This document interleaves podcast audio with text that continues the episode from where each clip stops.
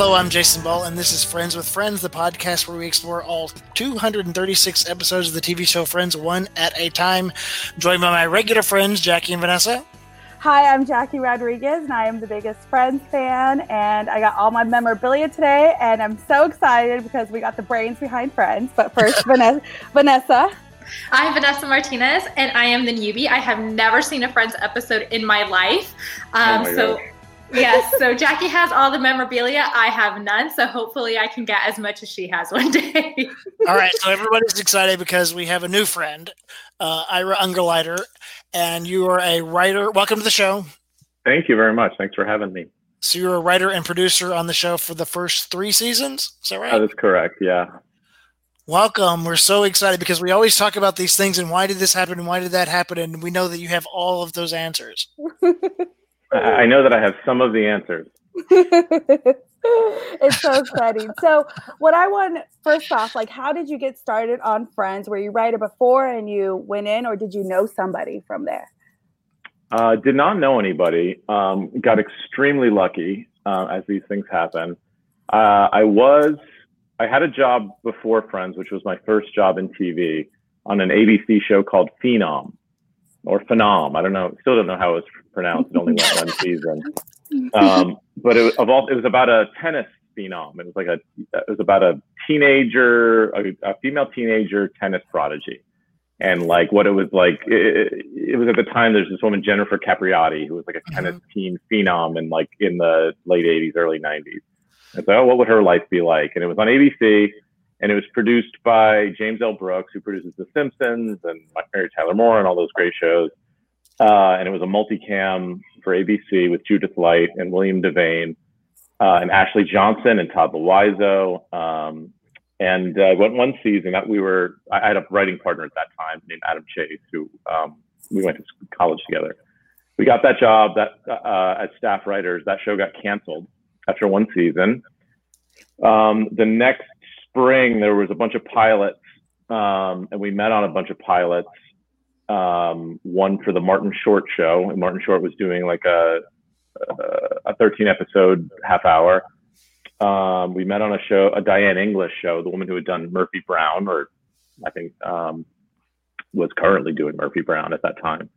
Uh, and and Friends, Friends was the third thing we met on, and and that was the one we knew least uh, the least about. Like, you know, we'd heard of Diane English and, um, and we had heard of uh, Martin Short. He was like a huge star coming off of SCTV and Saturday Night Live at that time. He had all these amazing characters.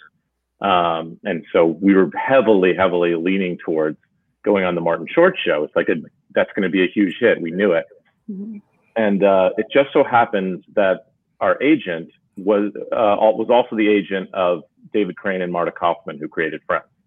And she's like, you know, uh, my other clients have created have done this pilot. It's about young people. You guys, I mean, at this time I was 24 years old. Mm-hmm. You know, I think you guys should meet on it. It's really your sensibility. And um, we went in and met on it. And I was so young and naive and, and dumb that I thought David and Marta were married, like a married couple who created the show together which I thought was so cute. But it, it turns out David is, uh, you know, openly gay, and Marta uh, was married to another man, and they were friends in college. Um, but uh, uh, I was very a very like small town sort of guy. Uh, I didn't know anything. And uh, we were really leaning towards the Martin Short show, and then our agents kind of, I, I, don't remember the moment, but just that I, like, I think you have, you know, you have much more in common with this Friends pilot. Um, and we ended up taking the Friends show, you know, the 13 episode pickup on NBC, and Martin Short got canceled, and, and the other one, Double Rush, they got canceled after their initial order of 13, and we never heard from again. And um, so it was just like inc- an incredible bit of luck, coincidence, you know, hopefully met with a tiny bit of skill you you're smarter than I am because I I don't know maybe it's because I'm in the news business, but I was a huge fan of Murphy Brown and Diane English was like a know, goddess to me. And I would have totally gone to work for her no matter what, and then been out of a job in a few weeks. yeah, no, was, I, I, remember the conversations, but I don't remember the moment where we we decided to do Friends instead of um, the Diane English show or the Martin Short show. But it at the time it seemed it did seem like a no-brainer that you would go for Martin Short or the Diane English show because they're they had such a pedigree. And I, I don't remember the the moment where we were like, ah, we'll do we'll do Friends and see what happens. Um, so just you know, an unbelievable, unbelievable stroke of luck um, for for a fairly ordinary person from New Jersey. Serendipity strikes. That's a good thing, though. Yeah. I know you guys have a million questions to ask, so jump in. Okay, so um, you said as a stroke of genius, like stroke of luck, that you started this, and then you know it really started to pick up, and then being part of that ride of the popularity. You know, 30 million people. We don't get that nowadays. You know, tuning into this. How was that ride? Like being part of it from the beginning and taking off.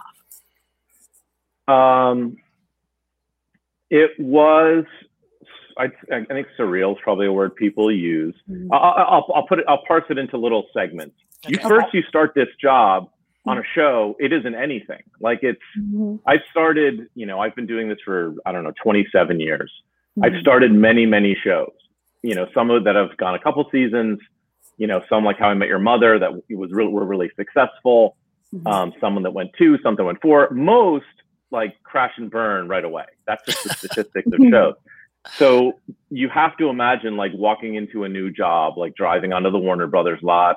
Okay, you have to park here, and here's where you get your coffee. I mean, and this is like 1993, so it's not like you're on your your phone. You're not surfing the internet. There is no internet you you mm-hmm. basically are sitting there awkwardly as like the, all the new kids filter in. And you're like, oh, my name's Jeff. My name's Ira. Hi, I'm Adam. Hi, David, Marta. You know, who I'm starting to realize are not a married couple. Um, it's like it's like June in in in Burbank. It's sweltering. It's like hundred degrees, and you're trying to wear your best shirt, but it's sticking to you. And and um, you know, I'm 24 years old. I had experienced. I had this one season of television, which was really neat but had not experienced too much. And then you, you go to work and you don't know if it's going to be good or bad. You don't know if it's going to be canceled. Statistically, it's going to be canceled immediately.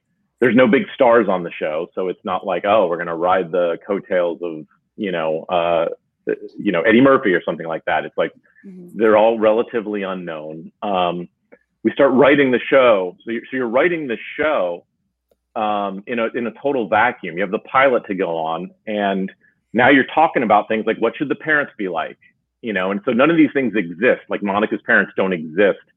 Um, uh, you know, uh, Rachel's parents, Rachel's sister, none of it exists. There, it's just what was in the pilot. So you're, you know, I, I sadly gave away my big notes packet, but like it was like this thick of like just conversations, conversations, conversations. What should parents be like?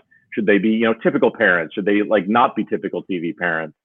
Um, and I, am you know, I'm sure Jackie has heard the story of Stan the Cop, but um, Stan the Cop is a famous development of Friends story where, you know, the, the network brass at that time was really concerned this show would only appeal to young people. Like no one over the age of 30 is mm-hmm. going to watch this show. It's going to be really a really small demographic. We've got to expand kind of like the the audience of this show, can you please add some older characters? And so there was this like character that kept like bouncing around of like Stan the cop who would walk into the coffee house like, "Hey, morning, kids," and he, you know, he's like a guy in his 40s or whatever 50s who would like get his coffee and his, you know, his Danish, and like, "What's going on today?" Like, ah, you kids, and it's like this guy was in several scripts that he fell out of. Um, but he, he did exist of this older character that was going to like bring a perspective and he he just kept getting cut every time the show would eventually get to production. Stan the cop dropped out. Um, I've never uh, heard uh, that before, so that's. Oh uh, yeah, cool. that's, a, that's a famous friend friend story. Um, so you um, guys just kept cutting it because it just didn't work. Yeah, you would do like a table read Monday, and you, then you'd you know get notes from the network and studio, and you'd kind of have the writers would talk and what worked, what didn't work. You do a run through Tuesday, mm-hmm. you know, up on its feet, and you know, you'd see what jokes worked, if the storylines were were compelling, not compelling, funny, not funny, etc. And Stan, I don't know if Stan ever got cast or made it to like a run through, but, but but he was in script, and he surely never made it to Friday night when you taped the show. Um, but it's just it, it, it, it's it speaks to how little anyone knew about what was happening, like what's popular, what's going to work. Um, how many characters do we have to bring in? What are their parents going to be like if they come in? Like it all didn't exist yet. Um, and so what, you know, going back to your question, it was just like a job. You're doing your best to make it work. And even the first like tape, tape filmings, you should really call them because they're on film. Um, you know, in the, in the last era of filming shows, now everything's on, obviously on digital videotape because it's a lot cheaper and you can shoot a lot more. This was on actual fil- celluloid film. Mm-hmm. Um, you, we did the first few filmings. You end up starting in August before the television television season starts. So we had filmed four or five episodes that before anyone in the world knew what Friends was. You you you you know, it's like people on Universal Universal City Walk that they have that clipboard person that's like, "Do you want to watch a taping of a live TV show?" it's you know a new it's a new show. It's a new show, but it, you've never heard of it. Like it's not on TV. So you're like, I guess I'll do that. So just like people wandering in. We taped four or five of the shows before it even went on the air, and everyone kind of looks at each other after each filming and goes like, I mean, it didn't suck. It was okay. Like there was a lot of laughs. It was pretty good. Like we just don't want it to be terrible. Um, so were you, they, you know, were you just kind of like protecting your own emotions that you thought you might have something here, but you weren't sure, so you were just kind of trying to protect yourself, or you just really don't know how it's going to go? You don't know how it's going to be perceived, and you, I, I can assure like everyone in the whole world, maybe from my perspective, I could. Uh, there was nothing that said this is going to be like a long-lasting popular show. It seemed like likable and had some stuff going for it but there was was people didn't look at each other smug like we got it. Like this is it. It was a show. Like people had worked on many many shows you know? Um, you know david and marta had worked on shows that had come and gone. My first job had come and gone. The actors had all done had done lots of shows. Schwimmer and, and jennifer and matthew had all done and leblanc had all done lots of pilots and series that got canceled so there, there, was no sense like we've made it. This is special. It's a. It was just like here's a show. Let's do our best. I hope it doesn't get canceled immediately. Um, so, and it was like that throughout the first season of just like let's try to do the best we can, and maybe it won't get canceled immediately. Basically. So uh, my recollection, and I, am not sure I'm 100 percent right on this, is that this was kind of the first kind of ensemble cast of friends or people who were weren't related or in a work environment or something like that. So is that a correct assumption that it was that way? Or I, I mean, you'd have to point to Seinfeld as like four yeah, friends yeah. that you know were, didn't have like a work or something con- or family connecting them. It was the tone was just so different. But I, I do think you know lots of shows owe a ton to Seinfeld in just terms of like an ensemble of friends. The stuff you talk about with your friends, the crazy little things you talk about with friends, I think they really pioneered. I think Friends had so much you know, A, it was like 20 somethings instead of 30 somethings. And it sort of introduced the element of, not introduced the element, but it had heart, you know, where Seinfeld was never going for heart, no hugs, no lessons, they would say. Whereas hmm. Friends was, I think, invested in having satisfying stories where you felt good and you rooted for stuff. And so it was sort of like an ensemble of friends with heart um, and kind of like, you know, basically just got through that first season and the ratings were pretty good, but they weren't like, oh my god. They were like, you gotta like, you've gotta like hold your lead in. So I think we were at 9:30 at that time, um, and you've got to hold whatever the nine o'clock show. I, I don't, I can't remember that that far back if it was Cheers or Seinfeld or or Frasier or what, what it was following when it started. They, I think it was mad about you. Oh no, it was, right. It was mad about you. It was mad about yeah, you. Yeah, it was like you can't lose the whole audience of your your the show on the hour. That's all you got to do. So you know, we had little drop offs that were okay, okay, that's, but at the end of the season, we weren't like guaranteed hit baby. Like we're all coming back. It was kind of like wait and see, wait and see. And it was the summer um, after the first season when things started to go a little nuts. Like the reruns of Friends were building on Seinfeld or Mad About You. I can't remember what it what was leading into it in the summer. It was building on it, which is ridiculous. No one watched in the summer in those days. That's like reruns. You go on vacation or you do your whatever. People didn't watch TV because it was all reruns. Mm-hmm. And like it just kept it, it started developing this audience. And so by the fall, season two, it's that's when it started to become like this weird phenomenon that started to get bigger and bigger. And that's the point where it was like, what is this? Like, what is happening? Um, and that's when the magazine started, and people were going like, "Oh my God, they're on the cover of every magazine!" And and you know, you I think that was the season of the Pepsi or the Diet Pepsi campaign, and then there was, mm-hmm. you know, Rolling Stone cover. It was just like, wow but I will tell you from a writer perspective and from everyone on the show um, who, who worked on the show, probably even the actors, it seemed like there was two shows. There was the show, there was the, your job that you go to every day where you've got to like, like I said, get coffee. I mean, there wasn't like a coffee craze yet, so you didn't send like the PA to Starbucks. You got, you poured the coffee from like the burnt, the burnt pitcher into a styrofoam cup. We didn't even know styrofoam was bad yet, and you like, you know, ate tons of snacks, and you sat down and you like worked out the stories, and you tried to fix the script, and then in magazines and and like you know in the news you'd see this other show friends that was like becoming a huge phenomenon. But that seemed like, oh, I wish I worked on that show. That'd be a great show. It seems really popular. Uh, but it didn't. It didn't seem like that when you're just putting in the hours and you're doing your job and you're writing the script and oh, the didn't go well. The table read wasn't good. The rehearsal wasn't good. Let's fix that. Let's fix that. Um, it started. To, we started to get a little sense of it when Julia Roberts came to town. That was the first time I feel like I was like, "Whoa, this is really big," because that's Julia Roberts like on stage, and that's exciting um, because she's a huge movie star. Um, and uh, we were at run through one time, and like I, I, made a comment about feeling like a scene wasn't working without a last line. Um, when when Julia Roberts and Matthew Perry uh, were like making out on a couch, and she's like, "Have you ever even been on a date?" And I was like, "Wow, I just got told off by Julia Roberts." awesome. yeah. But weren't they dating at the time, or did they? That's what I've I've heard is they were dating at the time when they film when you guys filmed that.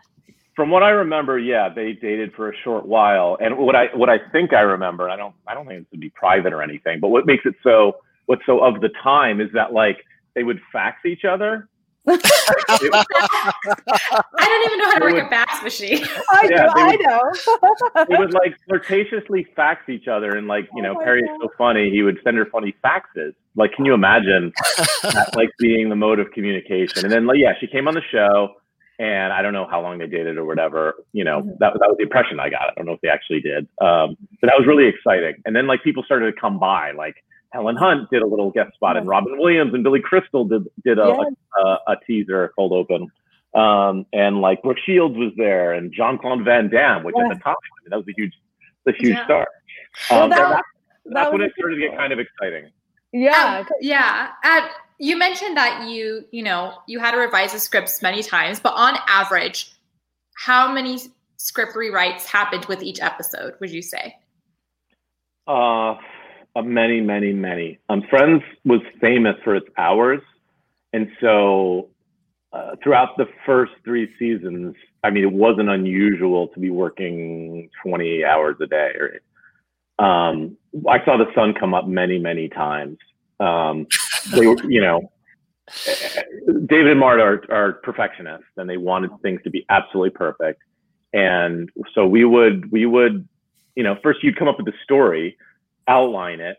Someone would go off and write a draft. That draft would come back. You'd rewrite that one or two times. That would get handed in to the studio. Would get notes. You do a rewrite. It goes to the network. You get notes. You do a rewrite. Excuse me. You do a table read. I just you know everyone's sitting around table eating bagels. You do a huge rewrite. You'd do a rehearsal on Tuesday, huge rewrite. Huge rehearsal on Wednesday, do a huge rewrite. Thursday, you were still doing like fixes jokes, and then even up to Friday night when you're filming it, you're fixing, you're rewriting. We'd like be scribbling on you know different lines on paper and different jokes and stuff. So so innumerable numbers of times, and the hours were the hours were such um, were a big part of the reason why I couldn't stay. Like I, I love I loved the show, but something about my constitution, even being young, I've never been the kind of person that can survive like night after night after night without sleeping. Um, and so I was, I was just like, I have to, I have to tap. I didn't actually tap out. I stayed with the company and created a show with Christina Applegate called Jesse, which was only on for two seasons. So I was still kind of around, and I, I peeked into the Friends room and the Veronica's Closet room. That with that, that fourth year of Friends, as those shows were getting going, and I developed the show Jesse. So I, I was around everybody for like five years. So give us a like a walkthrough of like a, a, the timetable for an episode. So you're first of all, do you do you lay out kind of a do you know where the season's going when you start the season, or is it evolving throughout the the course of the season? Um, there were discussions early on about like where the first season would be going in the vaguest possible terms. Um, and I'm so, I'm someone who really likes to see, see stuff up on a whiteboard. Mm-hmm. And so there was a, there was a famous day only a few weeks in, not famous, famous in my life, not to anyone else, where I, I drew this timeline across like three whiteboards to say, all right, let's plot out kind of the Ross Rachel right. thing so I can sort of see it. And David Crane, who does not like things to be put on whiteboards until they're like more solid, basically said, well, okay, erase that whole thing. Or maybe it just sort of sat there unattended for like weeks, my timeline. Um, um, but yeah, you talk through every season the, the timeline of like maybe major points. And you're, you're talking 22 episodes, sometimes 24 episodes. It was like a huge undertaking, you know, like a vague idea of where you're going, but that's subject to change. A vague idea about where you want to be in the middle of the season, but that's subject to change. Um, weeks and weeks and weeks of discussions, of discussions, of discussions, story breaking, story breaking, story breaking, until like maybe the first three episodes start to kind of come together. But um, everything was subject to change. And and another thing Friends did famously was throw out stories like all the time. You know, it's just like you wrestle with something, you wrestle with something. Each each episode usually had three storylines, except for I mean they, they all did. Even the No One's Ready and the football had sort of three threads. Same like famously, we'd throw out a thread, or like the table read didn't go well, we'd throw out that the one story, the Schwimmer story. The, you know, the rehearsal went poorly, we'd throw out the Jennifer story, and come up with a new one. And then you're now seven o'clock at night ordering pizza in and coming up with a whole new storyline for one third of the episode and writing it. And so that's when it pushed into like three, four in the morning. Wow. So there are three threads no matter what. And wow. if you throw one out, you have to recreate another one.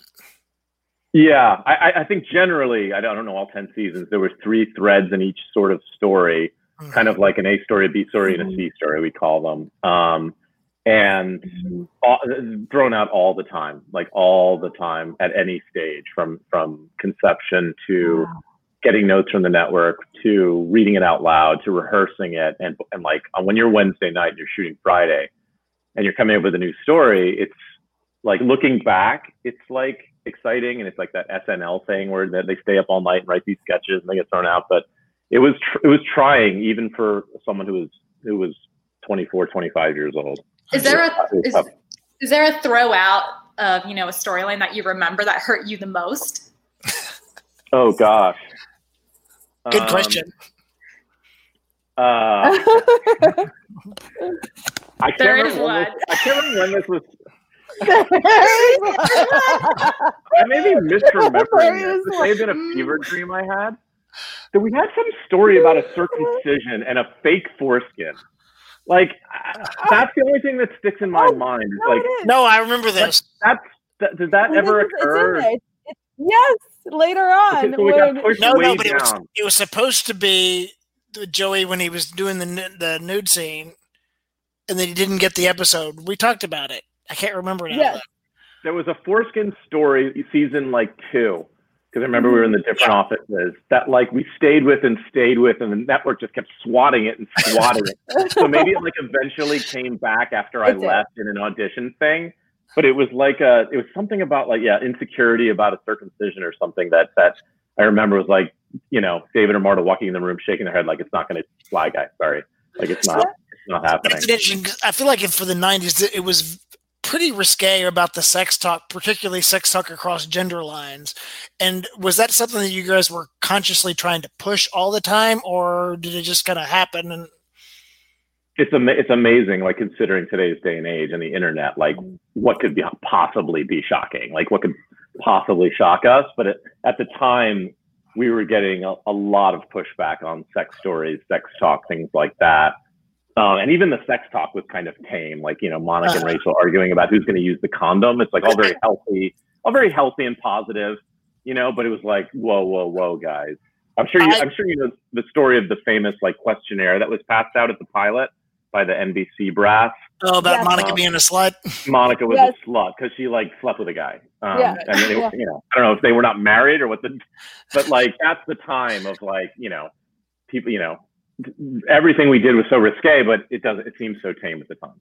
I mean, I agree with you. The condom scene where they're fighting over the condom seemed very risque for the time because it's just something, it especially for women to be talking about it. Yeah. Yeah. Um, Is it Oh, go on. Yeah, go ahead. Go, go ahead. Go ahead. Go ahead. Is it true that um, Matthew Perry would, you know, throw in his ideas as well to the writers with jokes? Absolutely, absolutely. Yeah, he's he's a hilarious guy.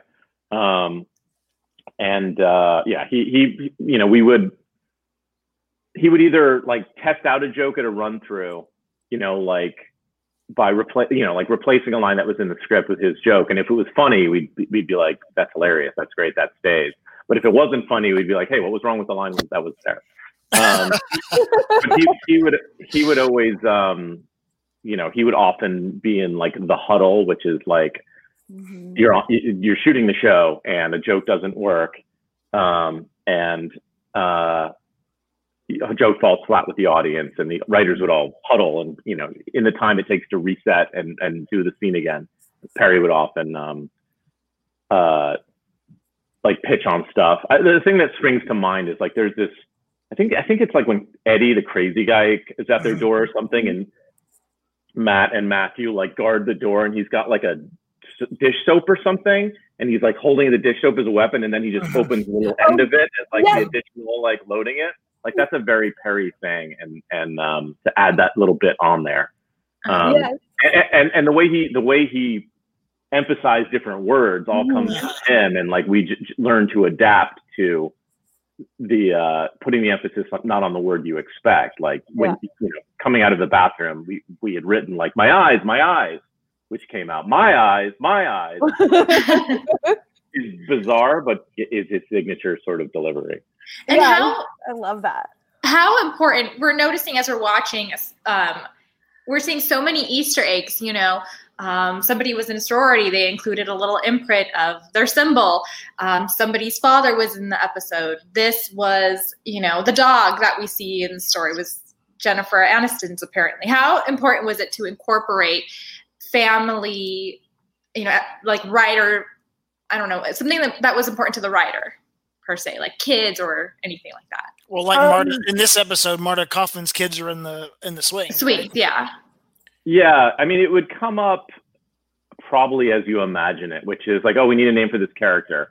How about Tilly, which was my grandma's name, which ended up being like Eddie's girlfriend or whatever, oh, yeah. ex-girlfriend. Mm-hmm. Um, so it's just like, you know, you're, you're sitting in a room at a conference table, and someone comes in and says, "Oh, we need to change the name for this character." And someone's like Lester, because someone they went to school with. You know, obviously David and Marta knew people that they named characters after. Um, people's yeah, Marta's kids. I, I, don't know if anyone else had kids at that time. Maybe real, maybe babies. Maybe they had babies. Um, but Marta had two kids um, at that time, and they, I, I think they were in the, the, like museum diorama scene as like the kids stand like staring agape as I think it was Ross and Rachel oh, wake up in the diorama. so it was it was pretty casual. It was like, hey, if we need a name, use your friend's name. If you wrote the episode, you could probably name the character what you wanted. Um, um, and, and as you would imagine, a lot of the stories came from things that had happened to the writers, basically, you know, like from Minnesota and, and not getting out of the chairs for the whole weekend, like just stuff we had experienced became stories. so let's like timetable it back through like this episode we're talking about today, the the one with the football. So you come up with a, a all the writers are together discussing the kind of the basic plot, right? And then somebody you went off and you wrote the first edition of the script. Is that so that it happened on a Monday and to a Tuesday, or how did that? How did that work? Well, you you'd, you'd probably want to be like weeks in advance. You'd okay. be weeks ahead um, in terms of stories. Um, and I'm, I think that must have been in late summer because if it, if it was shooting to be a Thanksgiving show, it probably shot in September meaning it was probably sweltering August in Burbank when we were like talking about this. It wasn't my idea. Um, Greg Malins, who was another writer who came on second season, and was there for quite a long time, was a good friend of mine, had the idea of like a Thanksgiving football game um, that they all played. And I didn't like the idea. I, I can't remember if I thought like the stakes would be too low. Like, you know, first of all, I thought the stakes would be too low. Second of all, I thought it would look bad. Like this is a multicam on a stage.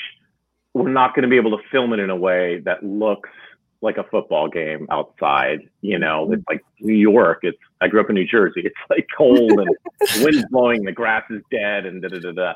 I remember really resisting the idea of the of the episode of like the, you know they play they play a football game, um, and and it, it it just kept it kept getting traction. It kept kind of sticking around, and since I had written the one where no one's ready for no reason, I became the guy to write the group episodes.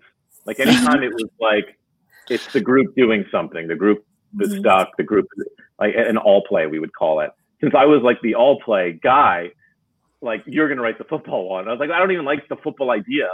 Um, I, I shouldn't be able to write it, but I ended up being the one that wrote the draft of the football. I mean, I, look, I played tons of fall football in New Jersey growing up when it's freezing and your your fingers are freezing and your toes are freezing. And, you know, I thought they did a good job building that giant football park area on a downstage. Um, mm-hmm. and, uh, you know, I had often, I always fought with my brothers and sisters about things, stupid things like trophies and who won the championship and who's the best. So I, I had that to bring to it. Um, I just, I just have to admit, I, you know, the one where no one's ready is an idea I had and really wanted to do. Football was one I didn't want to do, but I wrote it anyway. And then you know, the writer writes the draft and then everybody kind of pitches jokes and, um, you know, it goes, it becomes an all play for the writer. The writer only writes the initial draft. But, but speaking of like adding names in, there's this strange Dutch character in that episode. yes, I was wondering about her. her name is, is, her name is Marha, and the reason her name is Marha is uh, like the person who did my taxes, you know, I'm 25 years old. I have, I had, I couldn't, you know, I had to find the cheapest accountant in the world. It was a woman who who worked out of her garage, like who had like your, your had all your receipts out on like a piece of plywood, named Marha, and and so I named the character after her as like a pretty Dutch girl that um, they met at the park. But but everyone had such a hard time imagining how that name was pronounced, even though it's it's like Marha, like it's not that hard. Um, and I think I believe the actress who came in pretended to really be Dutch, and I think she was American. That's yeah. yes, yes. But I think that's the funny part that he, first he thinks her name is Joey thinks her name is Dutch. yeah, nice to meet Dutch. Yeah, yeah. Joey, Joey, like we would joke about how like Joey would sometimes get dumber and dumber the more, yeah. you know, the, the, the, how like how dumb can you make him before you like assassinating the character? But um, then he's nice super sweet. Then he's super sweet at the other side of it and gives Chandler the great the good advice about how to deal with Janice in the the, the previous episode. So yeah, yeah, yeah. Um, so yeah, ball football. Who's your favorite character? Who's my favorite character? Gosh, um, I mean, it sort of evolved. It sort of evolved. Like in the beginning, I think young nerdy comedy writers really liked writing for Chandler because, you know, you felt a kinship as sort of the outsider and the sarcastic one. Like every comedy writer is the sarcastic one. So like to put sort of sarcastic lines in his mouth and hear them delivered so funnily was was was really satisfying and like you know he he usually got the last line to every scene because it was he was gonna be funny um, um, I mean, uh, it was the people that, that I think surprised me that I gravitated towards more. Like they're obviously also incredibly talented, but like Lisa's a pro. Like Lisa making you laugh is not a big shock. She's like the, the funniest person in the world, you know. Um, but like I felt like Monica and and Joey's characters maybe started out with with the least defined sense of humor. Let's say, you know, you know, in the pilot, uh, Joey's like, you know, I am New York guy. I'm an actor. I'm not terribly bright. I like chicks, but like as his, his the, the the depth of his sort of the way he saw the world started to get defined, I found that really funny. Matt LeBlanc's also a great, great, great human being, so that was really satisfying. And and then Courteney, who I felt like came to it, um, had done comedy before, but like I don't know if we knew exactly how her character was funny. Um, like she's not competitive and neat in the pilot. You'll notice like that didn't exist. That came on a little episode two or three, and the way she bit into that was really I thought impressive. How she like made incorporated and developed that character for herself. And then there were times when Schwimmer like you realize the craft, the, the stuff he does. Like there's there's a moment when they're having a he and Jen are having a big fight, and they're they're they're just yelling at each other, and they're they're insulting each other's profession, like fashion and dinosaurs. And he he takes his jacket off in a way that's like the jacket that's yes. him. Yes. And that's all him. And I felt like that was a nuance that was really brilliant of like something he just found physically that was that was um that was really cool. And then and then Jen is like, I mean, you know, she's like the the Ter- Teri Garr who was on the show, but the Teri Garr of our age, like just mm-hmm. just that that likable, funny person um, who can you know just carry anything she sinks her teeth into. Just a really really funny person. Um, uh, yeah. So I mean, you, you, you sort of like rooted for different teams at different times mm-hmm. in the season, kind of thing. Do you keep in contact with any of the cast members? Not no. I mean, no. Um, uh, like if I ran into someone, I would say hello, and they would say hello. Um, mm-hmm. I, I, ran into uh, Matt LeBlanc uh, a few years ago at like um, some kind of charity event, mm-hmm. and um, he was he was reminding me. He immediately he was dating um uh gosh I he was dating at the time another actress that you would know um who's really funny. I just can't remember it but he's like that's the guy that's the guy. I guess he had told her this crazy story of the very first Emmys I ever got to go to where I drank way too much Jack Daniels on an empty stomach. Oh no. like on the way to the thing. And then by the time I got there I was like deliriously drunk and so during the Emmy ceremony, I'm like yelling to Matt, I'm like, LeBlanc, LeBlanc, like heroes. And everyone's just looking at this like insane young person. Um, and Penny, so like like 15 years later, was like, that's the guy, that's the guy, it's the story I told you about. Um, so I, that's the last time I Um, but, uh, you know, I think it's, you know, I think I saw them more years and years ago. I think I, I, I think it's hard, you know, for them to go out. That's the sense I got at the mm-hmm. time when you talk about like, for us, it was like we went to work every day and got your coffee and worked on the scripts.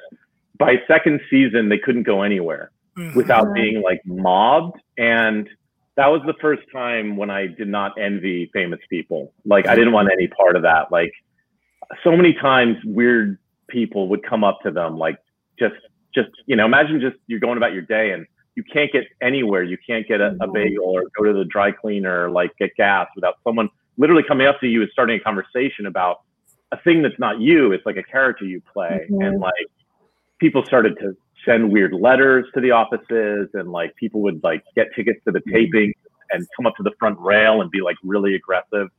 And so I was like, I don't think I want any part of that. And, and I think they started going out less and less. Do you watch um, your episodes when you see them on TV? If I like stumble across it, yeah. Like if I'm surfing or something, channel surfing. Um, obviously not real surfing because it'd be hard to watch TV. uh, if I see, I mean, if I see one that I thought was a really good one, even if I wasn't there, like the one.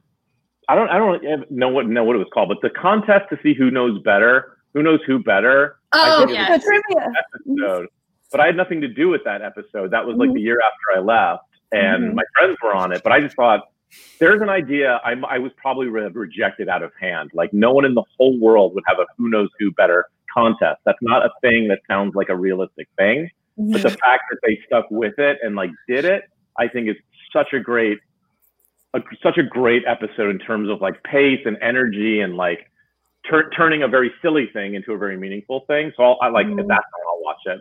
I think the one where like Chandler and Monica are in the bathtub and like she has to mm-hmm. keep hiding underwater mm-hmm. um, is a great one. I'll watch that one. Um, and any of the ones that were funny, I will watch. But if you know, I don't know if I've seen the one where, where no one's ready or football or Russ or the monkey, any of the ones I was a part of.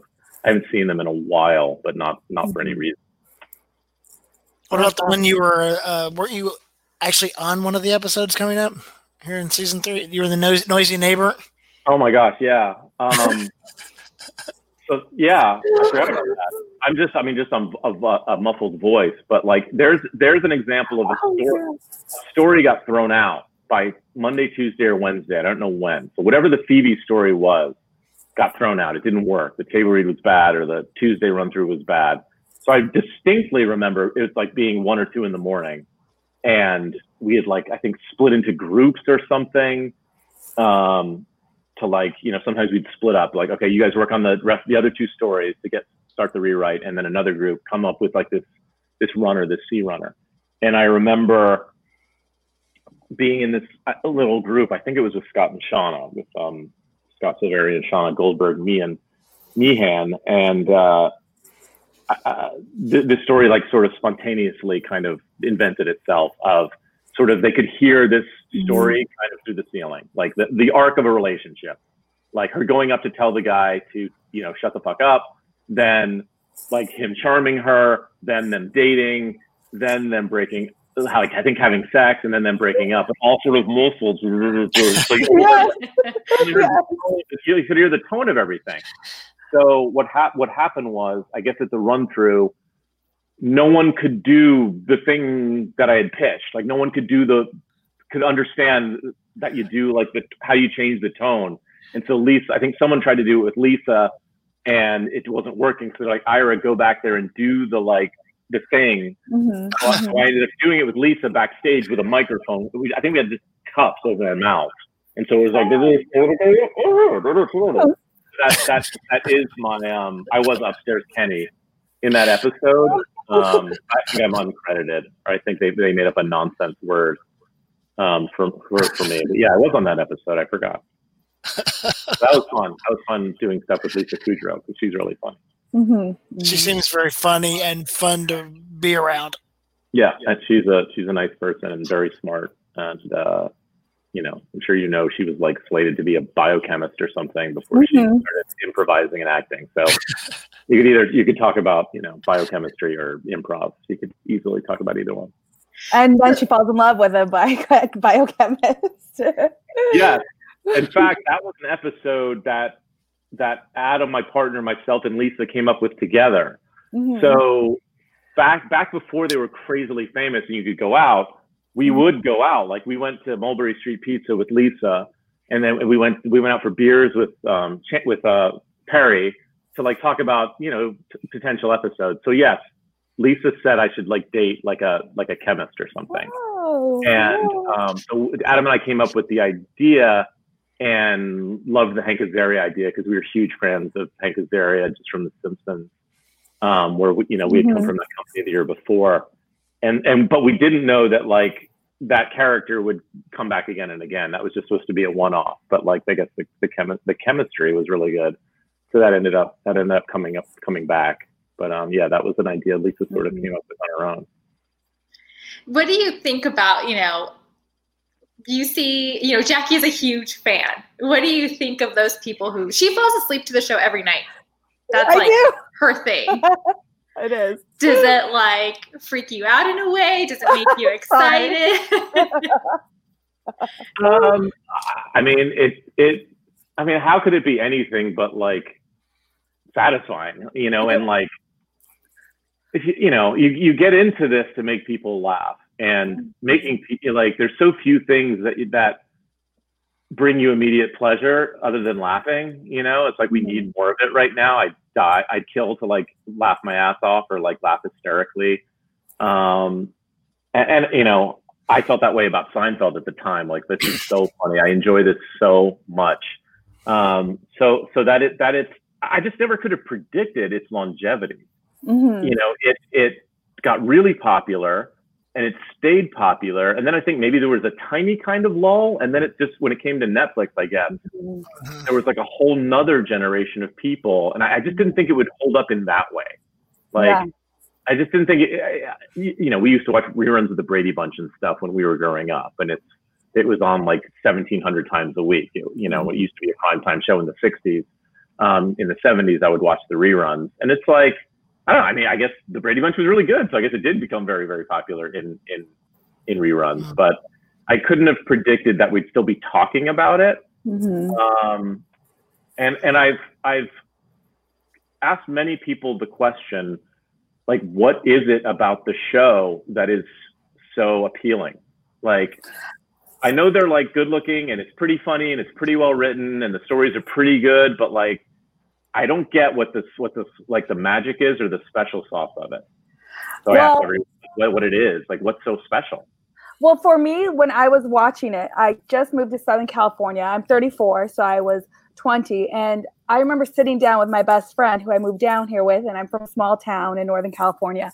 And we would just laugh together. Like it was the experience of watching friends together, and we would be laughing out loud together. And at that point in my life, but you know, I small town girl moving to a big city and then finding your way. So again, you relate to certain storylines. And then like I'm very cleanly person, so I relate to Monica in that way. I'm very straightforward, like I relate to Monica in that way. So you find things in your life that you can totally relate to in that, and then I'm just having a good time with my with my best friend with it. So I think that is more the nostalgic of remembering that time when I first moved down here and growing with that show. So mm-hmm. I think that's what it is for me. And then as far as like falling asleep to it, it all just became comforting because it's just I know what's happening and it just it brings me back to just a happy time of laughing. Like you said, like there's nothing more pure than laughing. And so that's what the feeling is for me and that's why I love it so much and and then, you know, it's it's it's just it's home to me, you know. Yeah, no.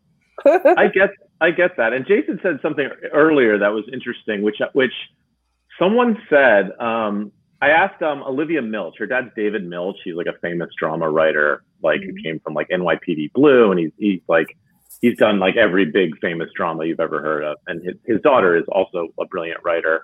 Um, and I I was I was uh, doing a one day writing job with her on some movie or something like that, and and I asked her like what you know I still don't know what the appeal like I know what the appeal was I don't know what the mm-hmm. sort of, like the magic was of it, and she said it was it felt like the first show where like men and women had parity and could talk about sex like with mm-hmm. amongst their group of friends.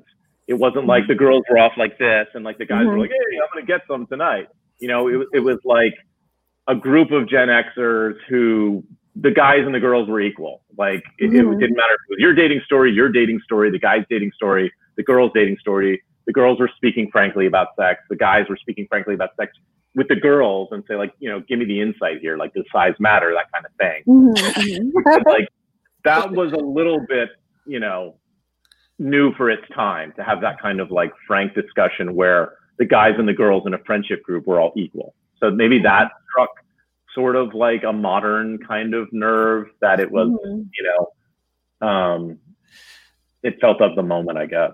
Well, when I for this project, kind of, I haven't seen all of the episodes, but I've seen on and off throughout the years. And being a Gen Xer, there's a certain nostalgia for it, but it's also it's just it's even when they're mean to each other, it's not malicious. So yeah. it's it's sweet and it always I always smile and it always makes me laugh and it always puts me in a better mood no matter you know what the day I've had. I'm like I gotta watch an episode of Friends, and I even if I don't want to do it and I do it, I end up being, you know, being in a better place than I was when I when I started, and I think that's a great thing. Yeah, because I remember also like my hardest times that I've gone through in my life, I would put on Friends, and it would just make me laugh. And so I think that's also what helps too. It's just no matter what, like Jason said, it just puts you in a better mood. You know. Um, yeah, I, I mean, I, I don't get to have friends in that way because it's. yeah, so different. You remember all the details. Well, it's just like when we watch KTLA, I I watch it differently because, like, you know, we work for KTLA, we watch the news, and I watch other news yeah. differently. You know, so I imagine that's what it's like for you when you I. See, you see too much of the like spackle and paste, and and yes. you know wh- why that was, and why that worked, why that didn't work. And, yeah. Oh, that was supposed to be that, and that was supposed to be that. So it's like but I, I understand the notion of it. I have a really weird like excuse me go to sleep thing, which is um mountain climbing documentaries. like any like K two Everest like uh-huh. any even like I watched YouTube like some guy's personal like trip to Nepal and like his home movies on his like iPhone trip of like just trudging up mountains like you know, like gear and and crampons and ice axes and ropes. Like I, I don't know what it is. It's just my like that's my the, the comfort zone for me. I so I you know I, I know what the concept is. I just Mhm. it can't be friends for me. Do you mountain climb? No, that's the weird thing. Like, Is it like a fantasy you have or something like you a want to do? fantasy. Yeah, yeah. Like I mean, I go hiking here in in SoCal, and like, but yeah, it is a fantasy. It's like, what would that be like? It's very sort of like wish fulfillment mini for me, and so maybe it's like, I don't know, vaguely hitting the same Mhm. synapses as like someone else watching that show that that is pacifying for them and feels like comfort food for them. Mhm. Um, but you know, I, I'm you know gratified that people are still watching it because Mhm. It's just you know it's like icing upon icing upon icing upon icing. Um, yeah, it keeps going. Like I coach a 12 and under girls volleyball team, and one of the activities is like, oh, what's your favorite TV show? So the girls can all get to know each other. They're 10, 11 year olds that are watching Friends. And I'm like, I watch it. Friends. Yeah, I'm like, they're 10 and 11 right now, you know? And I'm just like, it. some of the jokes are so like go over their heads, but they still enjoy it. so. Yeah. So it's so cool to see it go generation after generation. Like you said, icing on icing on icing on icing. I think it's going to Yeah, keep going for such a long time. I certainly hope so. What's Um, your, uh, What's your favorite memory of writing for the show? um, let's see. My favorite memory of writing for the show. You can have more than one. Um, of course. Yeah, there's a lot. There's there's a lot. Um, there's a lot. Some are incredibly inappropriate, and some are incredibly appropriate. Uh, an, an, an appropriate one um, was uh, the episode where they uh, Matt and Matthew lose um, Ross's baby on a bus. yeah. Um, there, the, in the writing of that episode, what's up? What's up, little guy? Want to come and say hello? This is like how old. This is how old I've gotten. Is I got Oh. little Oh, Hi. Hi. Hi. Um, okay, I'll be done soon. I like your shirt. That's cool. It's his birthday today. oh, Oh. Happy birthday. Um, um, I will tell him. So, so you know, in one of the many even pre-rewrites where it hasn't even gotten to filming yet, we were working on the scene where they they get to I think it's the like bus depot or something. I, I forget where they get to with it. There's two babies. Mhm. um, and he, they don't quite know like they they all babies look the same and like one's in a clown pajamas and one's in duck duck pajamas and i i like i like very clearly remember where i was sitting like which chair i was sitting right next to david crane i remember the building in burbank where i was sitting i remember being near the window you know um, david saying like let's flip a coin um, and and uh, and David said like, you know, um, well, we have to decide which is heads and which is tails. And David pitched, you know, one of the co-creators of the show, well, heads will be ducks because ducks have heads. And so immediately I thought the implication was that like clowns don't have heads. Um, and so I said like, what, like what kind of scary ass clowns came to your birthday party? Um, like imagining these headless clowns, like that he imagines that tails would be clowns because clowns don't have heads. So I remember pitching it, and you know, people laughed in the writing room. And then I remember being like on stage, and sometimes you'd like dress up for show night. You'd be wearing like a jacket or a tie, and it's like the electricity in the air of like basically a live performance. You know, live on film performance. The audience is there. And, you know, there's a DJ playing music, and people are clapping and shouting, and like then you settle down and like quiet please, and the lights are on, and you know, the director says action, and you're seeing, you know, Matthew Perry and Matt LeBlanc doing this scene. And uh, when, you know, Matthew says, What kind of scary ass clowns came to your birthday party? And the audience just like roars in a way that like only the roar of an audience can can like make the hair on the back of your neck stand up and like Uh-huh. And you just look at them and you look at them and you, you and you just like you saw the like the evolution from an idea Mhm. you know, pitching a joke to like tremendous delight among 300 people. It's pretty, it's like pretty heady stuff. It's, you know, and it, it, and to see it on TV and it's like, that was just something I said in a moment. Uh-huh. So that was, that was a great memory. That's great. And now it's millions and millions of people across the world, you know? So that's awesome. That is so cool. Does your son watch Friends? There, um, he's turned eight today. I have an 11 year old and I also have a 20 year old. Um, they're none of them are into it. Um, I think 11's maybe a little little too young. 11 year old boy. Mm-hmm. Um, they're still watching. I mean, one of them likes sort of Disney stuff like Bunk'd and and mm-hmm. and um, uh, Liv and Maddie, and uh, my older son is really into the Wonder Years, which is oh. incredibly satisfying to me. Like I didn't yeah. think he would like it. I thought he would say this is boring. It's old. He loves the Wonder Years, like maybe one of the best shows of all time. Mm-hmm. Um, and my daughter has probably like scanned through all the episodes, but she's not fanatical in any way about mm-hmm. it. Um, she she was like a Grey's Anatomy head from the very beginning. Like mm, that's oh, her Grey's, Grey's, Anatomy is her mm-hmm. friend. Like that's she's watched it four times through. Wow. All the way. She, she's she's pre med right now in college. Nice. She oh like gosh. that that is her like go to sleep show. So oh, so okay. yeah, I'm waiting. I'm waiting for one son to maybe get into it. I don't know. That's so great. That's so awesome. So in this episode, who decided to put Phoebe in uh, a that girl uh, T-shirt, with knowing that Marlo Thomas played uh, Mrs. Green? Uh, that had to have come from wardrobe. Uh, that's probably like I, I can't remember, so I'm sure they like put out a bunch of shirts and Lisa liked it, or maybe Marta or David liked it. Um, I don't know if there was a specific story. Was that before Rachel's mom made an appearance or after? No, she's made two, yeah, she's made two appearances already. Yeah.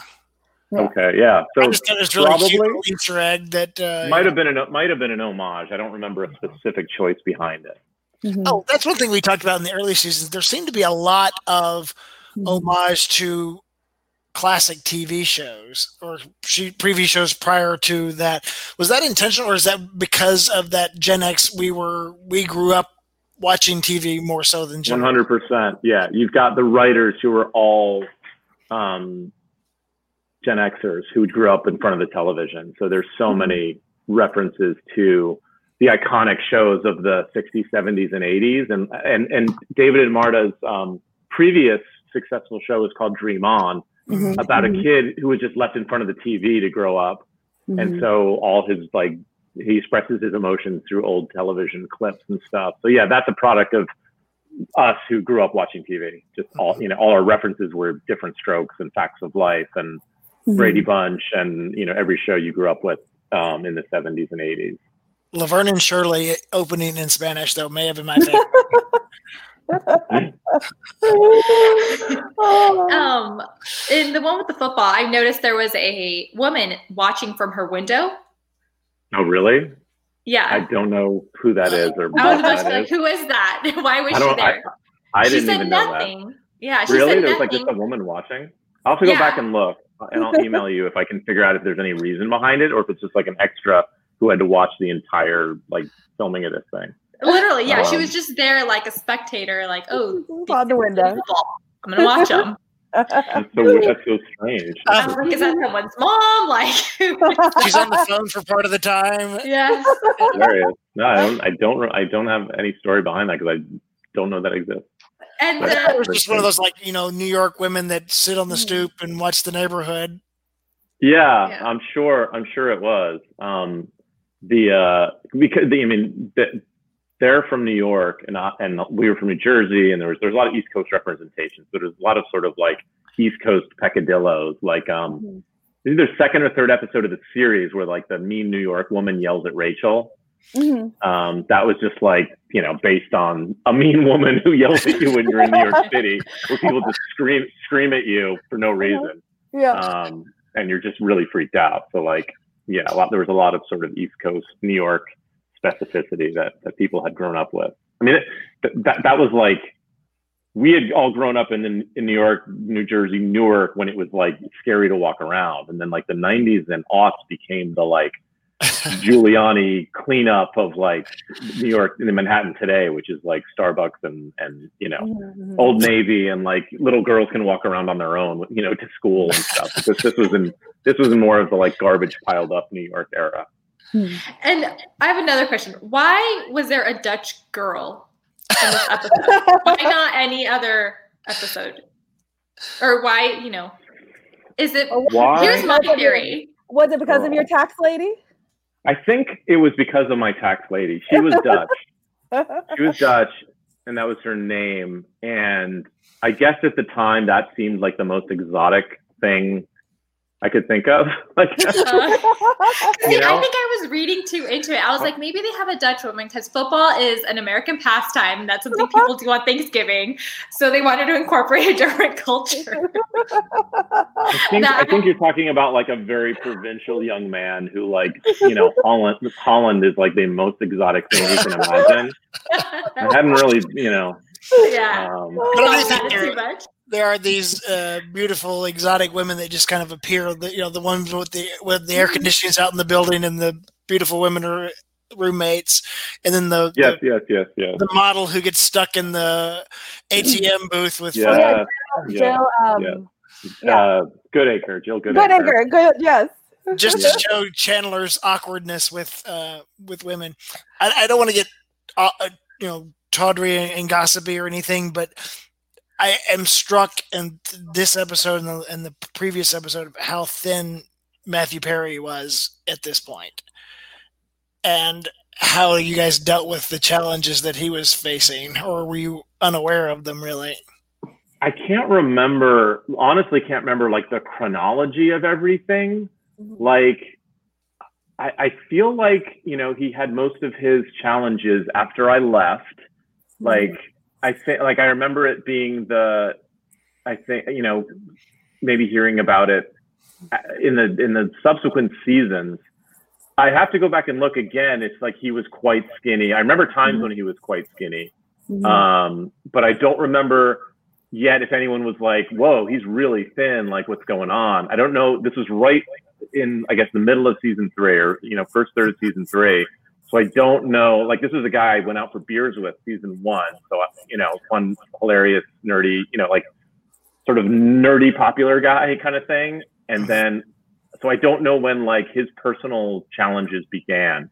But I, I like I definitely remember shows where he was thin, but I can't remember if like that was something people were like worried about yet. I just can't remember. You're going back, you know, 24 years. Right. Yeah. So in this um, episode, they also like I think the Geller rivalry, like sibling rivalry, reaches like a totally new height. They're just like at it. And you mentioned that that was that you have gone through that with your siblings. Is that did the Geller rivalry come from your experience, or was that idea already happening? Um, I mean, I have a brother and sister and I'm in the middle and those those things were very real and those those battles were very real those like battles over imaginary territory.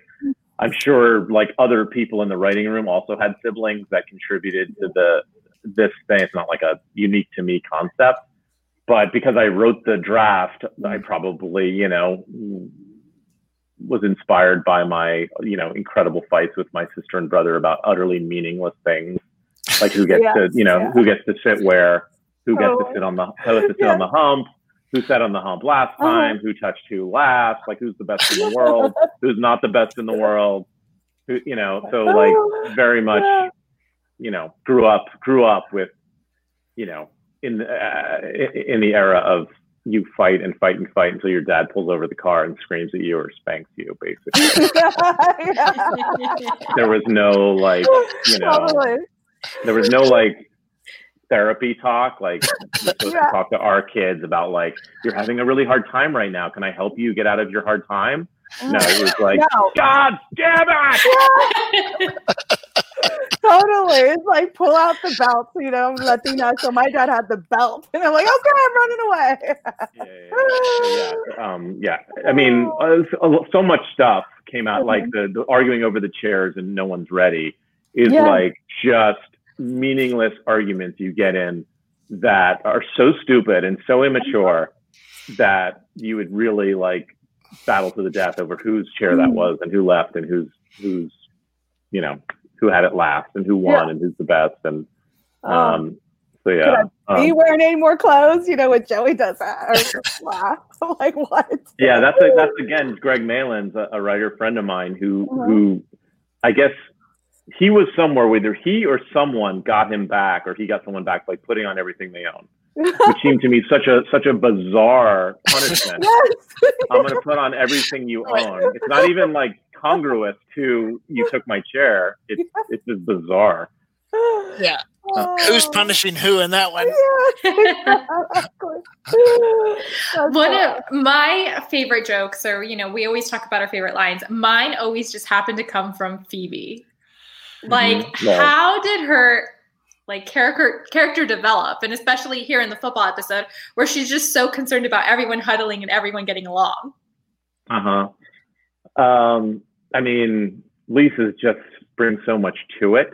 Mm-hmm. um uh there i mean she was a character you could really have a lot of fun with because she was you know like you know schwimmer and and and Jen and Courteney are such sort of grounded characters. Like mm-hmm. you, you kind of know that person in your friend group, sort of, mm-hmm. or you know someone like this, and and and and even LeBlanc to a certain degree. Whereas I feel, and, and even Chandler to a certain degree, but like Phoebe was just such a sort of out there person that you could you could throw almost anything at her and she would make it work. Like she, she made it so easy on the writers because the last thing you want is for like a joke to fail um, because then you have to spend hours and hours trying to replace it.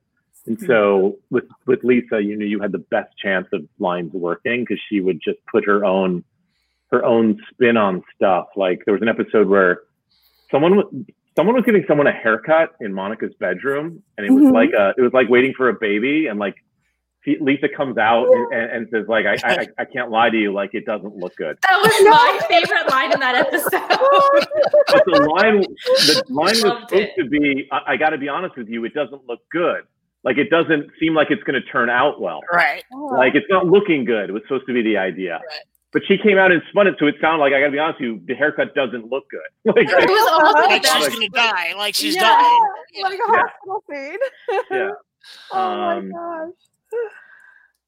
So oh, yeah, that, um, yeah, I don't remember her specific lines from football, but I remember her character wanting, you know, like being very uh, excited about the um, the trappings of football more right. so than like who won. Huddle and uh, yeah, yeah, exactly. Yeah. Like, my favorite lines yeah, yeah. moments was um when was when Monica was like, "I thought you said you knew what you were doing," and Phoebe was like, "I thought you meant in life." yeah. Yeah. Oh, that's so good. So, Ira, what are you working on? What are you doing now? Well, um, pre-COVID, I was working on a show called Dollface for Hulu that I stars Jackie Jennings. Yeah, Jackie's I watched it. Yeah, Kat I Dennings and yeah. Brenda Song and Shay Mitchell and, and Esther Povitsky. Well, we wrote the second season. We're just waiting to shoot it. Yeah. So we're we're just kind of like waiting to go into production. Um, mm-hmm but it's all written. And so I'm sort of waiting for us to get the green light to get back to filming. I so loved it. I've been up to. Yeah, I loved the Wizard of Oz episode because I'm a huge Wizard of Oz fan too. So I when I saw that you did that, I was like, oh, I love Dollface. So yeah. I mean, here's another example, Jackie, of um like an episode I didn't think would work. So like it, you so never know how, like which episodes are going to turn out, which seems so surefire mm-hmm. and which seem problematic. And there's just no predicting mm-hmm. like which things are going to work, who's going to like what, you know, and who's going to like, you know, so like, like the, it, it's always interesting to me, like who likes what episodes and why, considering what you thought about as you made them, you know, yeah. and, and sometimes things you thought were utter failures. People are like, that's the thing I like. You know, it's like Sheryl Crow thought her, you know, like all I want to do is have some fun song was like garbage. It yeah. was going to be like a, you know, like a B side waste of a song, yeah. and it's the one everyone likes. Oh um, oh so thank you, thank you. Um, I think Jordan Weiss, the creator, wrote that episode. Yeah. I have um, a Wizard of Oz tattoo, so yeah. oh, well, I mean, I, sure. I mean, I'm a gigantic Wicked fan, so like, oh, I was very yes. excited. Oh yeah. To do to do that episode, um, I just I wasn't quite sure how we were going to pull it off. Mm-hmm. Um, but uh, yeah, that's a really fun show to shoot, and it's um, you it's another like ensemble of people in their 20s talking frankly about stuff and the actors are so good that it makes the writing a lot easier like mm-hmm. that's what that's what kind of the the crutch they give you is by being so fantastic mm-hmm. um, they make they make your job easier because they could they can make a nothing line kind of into something interesting So, are you going to be part of the um the Friends reunion coming up? Are you, did you get invited, or have you heard anything? I've not heard anything nor been been invited. I don't. I don't even. I mean, I don't even know what it is going to be. Like, yeah, it, I mean, we're all waiting. I mean, I don't know when either because they want to do it in person instead of virtual. Yeah, like I don't even know what I would be. I would. I, I think uh-huh. I'd be like. I'm sure they won't even have an audience now. Yeah, so, yeah, that's it, It's like maybe I can use my contacts for Warner Brothers yeah. to try to get an audience. You know. But yeah, no. I imagine it'll be like interviews and clips. I guess I just don't. Yeah. I just don't know. Yeah. Um, no, I have not. I've checked my mailbox and I haven't seen anything about a reunion. We had a writer. We had a writers reunion um, a couple of months ago, which is really fun. Like every writer that had ever worked on the show um, got together at a bar and um, marveled at you know how old everyone was. That's that was, really cool. Well, that's great thank you for uh, spending some time with us talking about uh, b- being our new friend and talking about friends. Uh, mind if we call on you again if we have questions?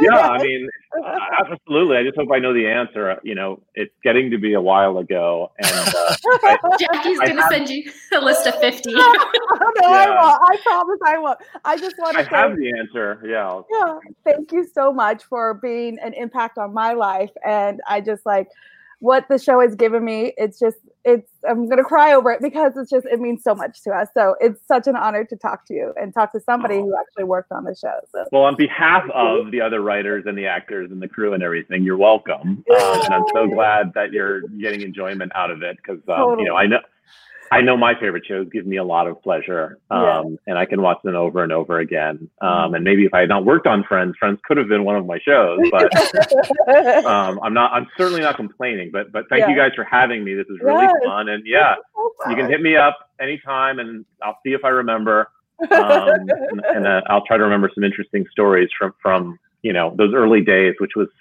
such a different time in the world. Such a yeah. like imagine pre-internet, pre-phone, right. how yeah. we on how on earth we interacted, how you called someone to go on a date, like how you a pager, you know, just, online dating, a laptop. yeah, exactly, exactly. Um, but thank you, thanks for having me. Yeah, thank, thank you. you so much. All right, thank you, Ira. We'll talk to you later. Bye. Take care. Bye. All right, bye. All right. Well, that was fun.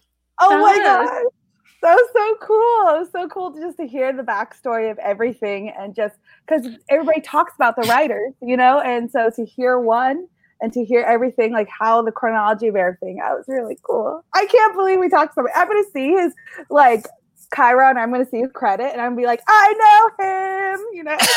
you talk to him. Oh it's just so interesting too, like what I what he said about, you know, not like he's not how do I say it? Like it's like you know, like you said, we work we work for KTLA. It's kind of like it's his okay, job. It's his job. Yeah. You know, how a few weeks ago we were talking about people we see on the red carpet. It's our job. It's right. not you know yeah, anything. Yeah, so so yeah. So it, it, I guess it feels a little better knowing that other people are the same way, and so it's just exciting. I just wonder, you know, if he wished he would have stayed on longer than he actually did, but he did say it was a huge time commitment. Mm-hmm. It sounds like yeah, twenty hour days is tough. That is, it tough. Is. and he has a consistently. Yes. Child. Yeah, if he has 20 year old, oh, but that'd be 2000. So, but he's he's consistently working, you know, like you mentioned. That was just really cool. Oh yeah, that was God. a great fun episode. Yes, yes, that was awesome. Well, hopefully, right. we'll talk to more writers. Yeah. yeah. Coming up in the next episode of Friends with Friends, Rachel goes after her dream job, but is it really her dream job? Interesting. oh, follow us on Friends with Friends podcast for more, and hopefully we get to talk to more people going on. and if you like, subscribe, download, and leave nice comments. Thanks. Bye. Bye.